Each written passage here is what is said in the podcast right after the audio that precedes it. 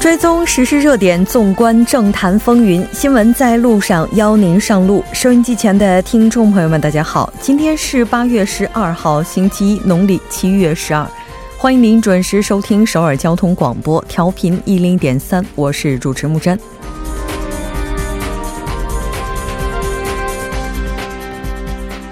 自九幺三房产对策发布以来，时隔十一个月，政府出台追加房产对策。此前仅适用于公共住宅的公寓预售价格上限制，将扩大至商品房。预计通过法律部门审查和国务会议后，将于今年十月初推进。上周预告的和平党非掌权派议员集体退党，今天并未出现变数。退党者表示，将成立新党，集结第三势力。或将带来政界势力重组。韩国政府于今天决定将日本移出韩国出口白名单，公开征求意见二十天，并对日敞开协商之门。反观日本，最近日企加快了将生产输美产品工厂从中国向东南亚等地转移的速度，以规避中美贸易摩擦风险。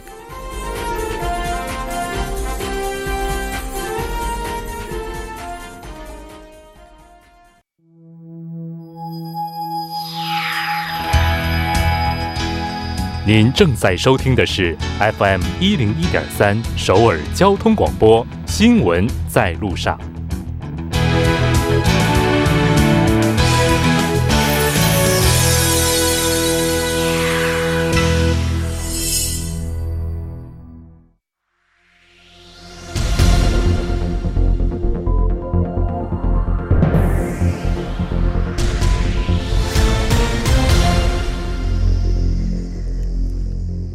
此时此刻，主要新闻。接下来把时间交给新闻播报员柳娜恩，我们稍后再见。下面是本时段新闻。今天，韩国政府决定将日本移出出口白名单。虽然政府表示此举是改善出口管制体系的例行做法，但被认为是针对日本将韩国移出白名单而采取的相应措施。当天，韩国产业通商资源部长官程允模召开记者会表示，韩国将战略性货品进出口优待的甲类国家分为甲一和甲二两类，日本被归为甲二类，其余甲类国家被归为甲一类。他还表示，如果日本政府在征求意见期间提出交涉，韩国政府愿意随时给予响应。下一条消息。关于部分媒体称，北韩开发新型武器引发人们对韩国安保情况的极大忧虑。青瓦台表示，韩国的武器体系比北韩更先进。媒体报道给人的感觉好像韩国的防卫能力不如北韩，但这不符合事实。今天，青瓦台核心官员向记者表示。韩军爱国者导弹系统可以准确应对北韩短程弹道导弹所构成的威胁。他还表示，目前韩国国防预算达到四十六点七万亿韩元。文在寅政府成立后，国防预算增长率达到百分之八点二。考虑到朴槿惠和李明博政府时期平均国防预算增长率为百分之四点一和百分之五点二，文在寅政府明显投入了更多的国防费。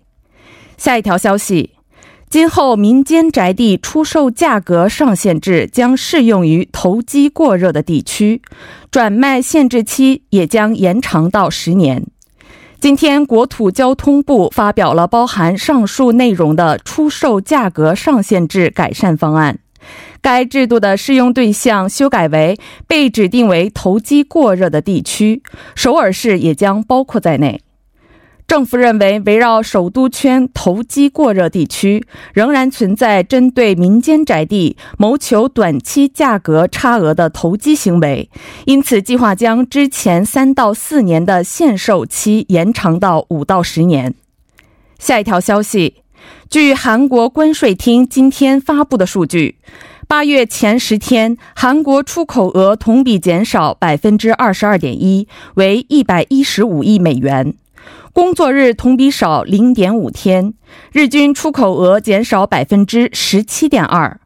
从出口项目来看，半导体、石油制品、乘用车分别减少百分之三十四点二、百分之二十六点三、百分之六；无线通信设备和家电分别增加百分之四十四十一点六和百分之二十五点六。从出口地区来看，对华出口减少百分之二十八点三，对日出口减少百分之三十二点三，对越南、美国、欧盟的出口分别减少百分之一点六、百分之十九点五和百分之十八点七。以上就是本时段新闻。接下来马上为您带来我们今天这一时段的聚焦分析。韩国政府在今天是追加出台了房产对策，此前适用于公共住宅的公寓预售价格上限制将扩大至商品房。最早，那国土部今天宣布，将从今年十月份开始在首尔、果川等地区实施这一相关制度。那接下来，我们马上连线首尔科学综合研究生院工商管理 MBA 的主任教授黄飞，来为大家进行详细的解读。解读，黄教授你好。啊，木真，晚上好，大家晚上好。嗯，那刚刚我们也提到了国土交通部今天提到的这个制度，那预计是最早从今年十月份开始。首先，还是要请您先来为大家介绍一下住宅价格的上限制度。嗯。这个预售上限制度，因为我们知道这个韩国买房是先要申请一个这个上这个预售的嘛，然后这个预售上限价呢是确定这个建筑公司住房呃的建筑成本利润，然后呢确定一个预售价格的一个系统，也就是作为稳定房价的一部分。换句话说，这个就是这个预售价格呢，它是呃就是政府将干预啊，通过这个基本的这个建设成本和这个对这个用地的评。估，然后呢，评估出预估出一个这个公寓的一个呃价格啊，然后这个是呃可以去呃防止它这个价格呢呃通过市场竞争变得过热，然后导致这个大家都买不起，所以呢这种呃这种预售上限制呢，先开始是。仅是在这个政府开发用地哈，也就是这种公共这个公寓之呃之上去进行这个试用，然后呢，这个私人开发的这种商品房呢，之前是因为这个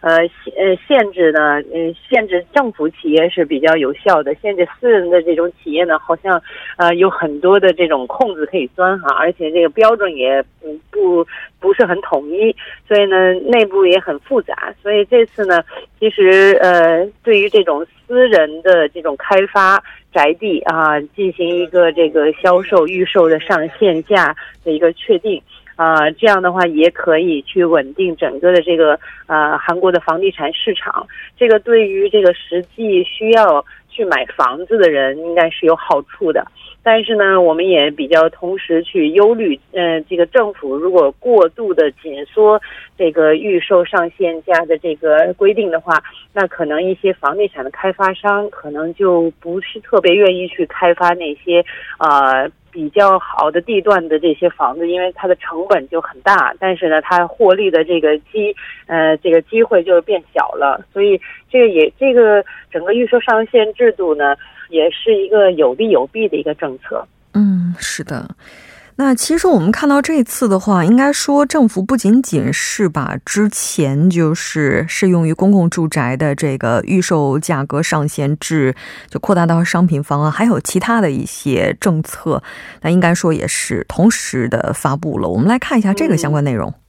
是的，这个国土交通部呢，今天是呃发布了一个改善呃这个私人宅地预售上限价价格适用标准的一个改善方案。这个是是什么意思呢？就是之前呢，它也出台了一个改善方案，但是呢比较混乱，而且呢呃可能定的这个标准呢每每一家都可能是适用的这个条件可能不一样，所以呢也是众说纷纭，所以就一直都没有针对这个私人宅地的这个预售上限价呢进行一个统一的。一个标准。但是今天呢，呃，颁布的一个标准，就比如说啊，之前呢要符合这个呃三个标准才能去判断啊，这个是呃可以适用这个预售上限价的这么一个公寓。但是呢，现在呢，呃，这个整个的这个住宅价格啊，只要是所从属于这个投机过热地区啊，因为之前也指定过这个投机过热地区。所以呢，这个只要是从属于这个地区的，在这个地区里头的，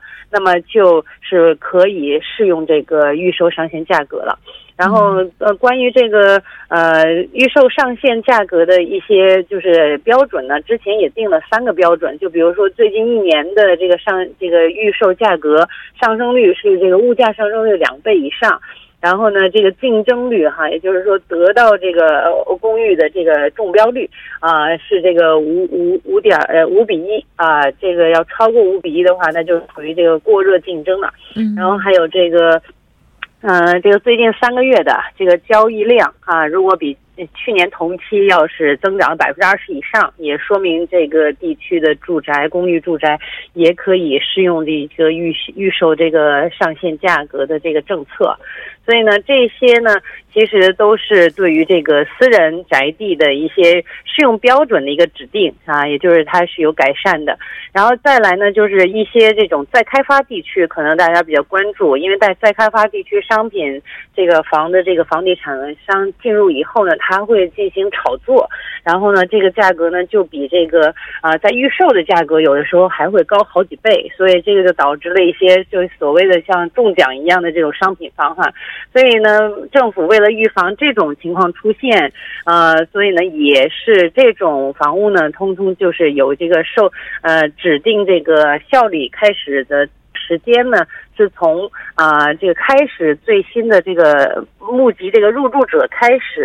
啊，那就进行一个统一。然后呢，这样的话呢，民间的这个预售价格上限制呢。呃，它就不是说啊，这个房子已经开始卖了以后，然后再进行这个统一的价格的限制，而是从开始这个入住这个申请之前的这个这个开始这个节点就开始了。嗯，然后再来呢，就是这个首都圈的，因为有一些这个投机过热的一些情况哈，所以现在也有一些转卖的情况。然后呢，我们也知道这个转卖呢，肯定是可以获得不少的利益。所以呢，现在这个转卖价格呢，如果要是呃，就是它现在也是根据这个是呃转卖的这个呃预售价格呃来进行一个上限的协调，所以呢呃现在就禁止转卖呢是最多的可以延长到这个十年之内都不准转卖，所以这个比之前呢可能就会更严格的去呃打击这些投机的行为。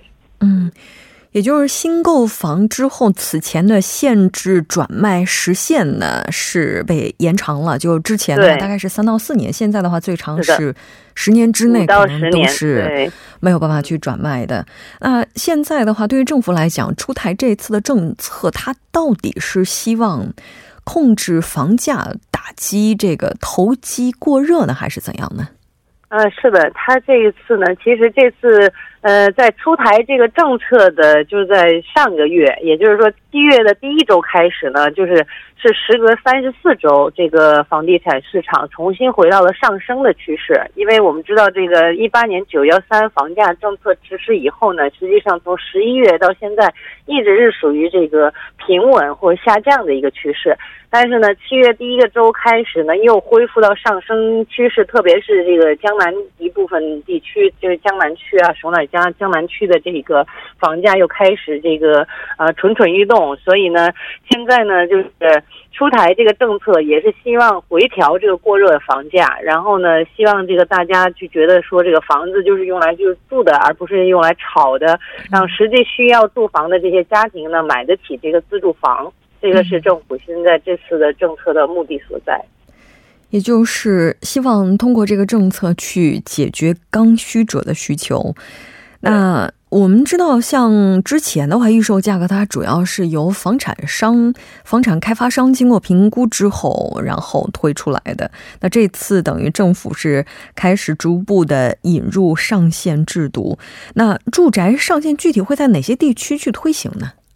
嗯，是的，这个是住宅上限地区呢，现在就是呃，整个的改定方案是预计在这个投资过热地区，也就是首尔全区了。然后再加上一些果川和京畿的光明市啊，还有城南区啊，这些一共是三十一个投资性过热地区。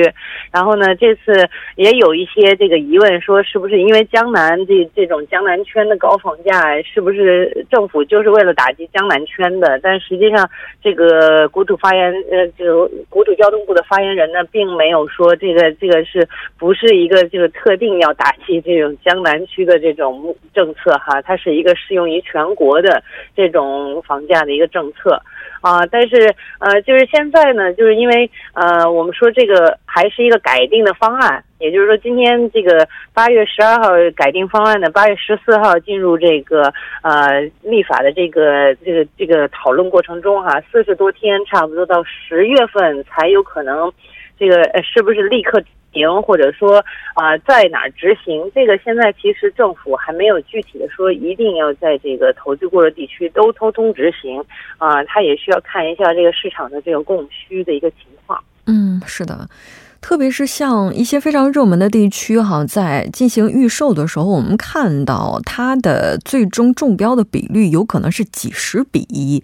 那我们也看几百比一。嗯，那我们也看到说，这个上限制度如果开始在商品房领域去推进的话，那有可能在现行的这个价格上，哈，会降大概百分之二十左右。那这个的话，在接下来可能就又会成为另外一个问题，就是说，真的如果要是中标的话。啊，那真的是中了大奖了。啊，这个制度的话，我们也来看一下，它其实并不是说这个这个马上就能够推行，要在十月份。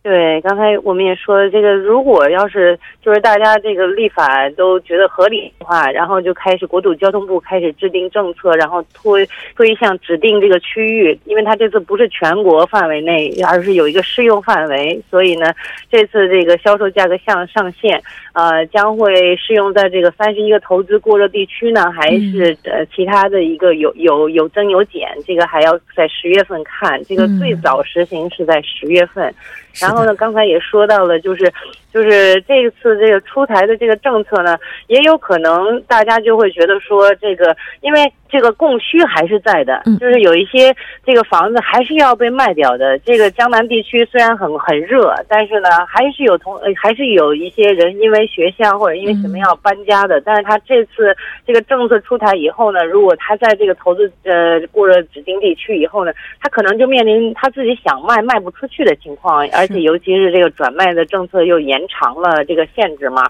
所以嗯，这事实是不是与这个市场的实际需要是不是符合？而且当时呃，政府是想法很好，就是觉得好像这个市场价格能降百分之二十左右，但是实际上他自己也这个政府也出台一个这个预测，觉得说整个的公寓价格会降百分之一点一个百分点，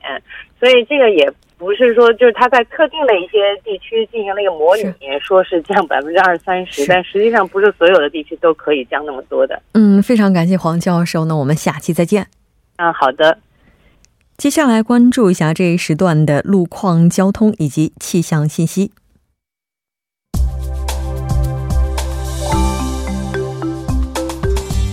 听众朋友们，晚上好！今天是星期一，这里是由连燕为大家带来路况与天气信息。现在是晚间六点十九分，我们来关注一下目前路面上的情况。青潭大桥南端至北端路段江边北路日山方向一车道上发生了汽车追尾事故，目前工作人员正在积极的处理事故当中，受其影响，后续路段道路拥堵。奥林匹克大陆河南方向东湖大桥至圣水大桥路段一车道上发生的汽车追尾事故已经得到妥善处理，该路段比较畅通。好的，了解一下明天的天气情况。气象台于今天下午五点三十分发布，京畿道地区有暴雨蓝色预警。目前第九号台风利奇马已经登陆于中国山东半岛，受其影响，全国大部分地区会有雨水天气。不过在明天凌晨六点，降雨会停止，雨后光照强，升温快，加之空气潮湿，闷热感增强，白天气温高达三十四度，请各位听众朋友们做好防暑措施，注意健康管理。好的，以上就是这一时段的路况与天气信息，祝您出行平安，我们稍后再见。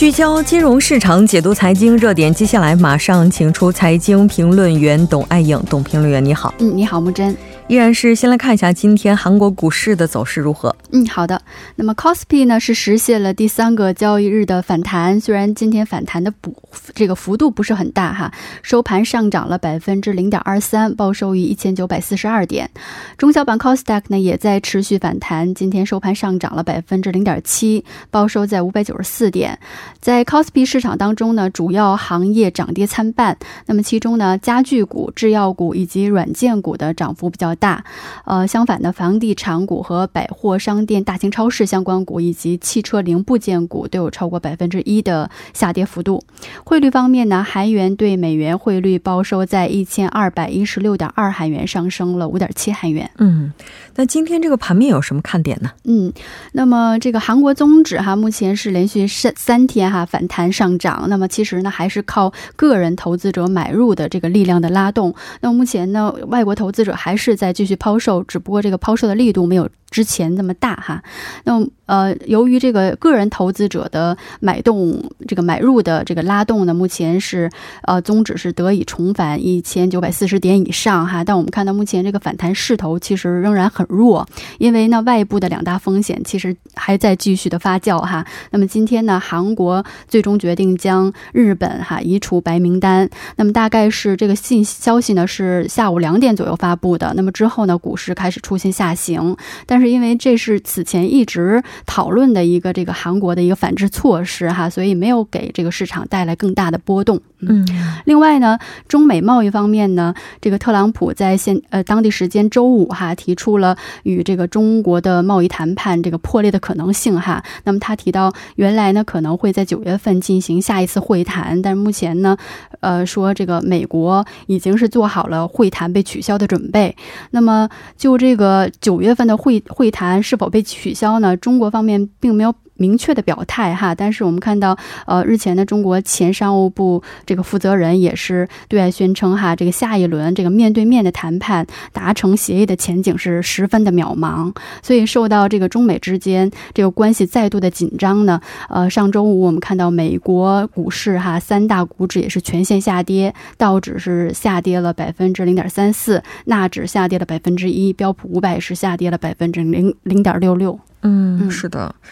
这我们看到，今天美国大型的 IB 们也都是发出警告啊，说让投资者小心进入中国股市。是的，目前这个像高盛呀、摩根斯坦利哈这些大型的 IB 都是这个纷纷下调了中国指数的盈利预预期哈，建议呢投资者要谨慎的进入股市哈。呃，其实我认为这也是美国对中国展开金融攻势的一环哈。呃。我们看到这个美国对中国的攻势是越来越强哈，从一开始一波一波的加关税，然后抵制华为，到目前利用汇率哈，利用这种金融手段哈。呃，虽然这个 IB 的警告它是有一定的市场数据来作为判断依据的哈，但是里边仍然不能排除是帮助这个特朗普政府在唱衰中国市场的这个成分哈，就是打前阵的，对，也有可能。嗯，对，是的，因为如果要是这个美国继续强硬对立，中美继续强硬对立的话呢，呃，我觉得在不远的将来，美国肯定会选择这个降息哈，因为采用这个金融手段比这个加税对美国。本身的冲击会更小哈，因为这次加税哈，就里边就包括了很多就是美国人民日常消费的一些日用品，所以美国其实也很担心在加税之后哈会抬高美国的物价哈，然后对这个美国的消费实际上也是打击不小。而下调利率就不同了哈，相当于就是印美元嘛哈。放出更多的流动性，这样呢，它一边可以使美元继续贬值，然后通过这样一个手段，金融手段来跟这个中国打这个汇率战哈。嗯，然后呃，所以这个下调汇率对美国来说可以说是一箭双雕。嗯，是的，这不管是中美贸易战也好，韩日贸易战也好，其实对于韩国来讲都是受到影响的。那我们看到今天关税厅也是发布了八月前十天的出口数据，咱们来看一下。嗯，那么。八月前十天呢，韩国出口额是同比减少了百分之二十二，哈，是一百一十五亿美元。那么从出口项目来看呢，还是这个半导体和石油制品品这个减少的幅度比较大，哈，半导体是同比减少了百分之三十四，呃，石油制品是减少了百分之二十六。那么相对表现比较好的行业呢，是这个无线通信设备和家电，哈，分别增加了百分之四十一和百分之二十五。那么从出口地区来看呢？对中国的出口是减少了百分之二十八，对日本出口减少了百分之三十二，然后之后是对美国和欧盟的出口呢，分别是减少了百分之一点六和百分之十九。呃，因为之前呢受到这个中美贸易的摩擦呢，是对中国出口的减少幅度是最大的哈。那我们看到目前这个对日本的出口，呃，这个下滑幅度是比中国出口这个下滑幅度还要大哈。嗯。那么韩国七月份的出口已经是同比。减少了百分之十一，哈，是连续八个月月呈现一个下滑的趋势。所以，如果呃从目前这个八月前十天的这个出口情况来看呢，这个月还会出现这个下滑的趋势，那么就会连续第九个月哈，呃，连续九个月出现这个出口下滑的趋势。而且今天呢，韩国将日本移出白名单哈，预计在征求意见之后，可能会在九月中实施哈。所以，所有的这个贸易制裁其实带来的影响都是互相的哈，伤人伤己。所以，目前本来就连续下滑的这个出口哈，呃，这个前景也是非常灰暗的。嗯，是的，这日这个韩国做出这个决定，应该说也是。经过了非常慎重的考虑哈，那我们再来看一下个股当中有什么看点呢？嗯，我们看到今天 E E Mart 哈在盘中是创下了五十二周的最低价哈，收盘是下跌了百分之三点二。那么在今天发布的这个十五家证券公司的报告当中呢，有十四家下调了 E Mart 的这个目标股价哈，因为这个 E Mart 呢是在上周末哈发布了今年的第二个季季度的业绩，那么显示呢公司是自成立以来哈出现了首次亏损。哈，令市场呢对它这个业绩的放缓也是担忧是加剧哈。目前可以说是大型超市是经济不景气，受到这个经济不景气影响是最大的哈。包括人们的购物习惯也在改变哈，所以使这个 eMart 首次出现了这个亏损。所以需要转型的，看来对于所有的行业来讲都是要考虑的哈。非常感谢董评论员，我们下期再见。嗯，再见。那半年过后马上回来。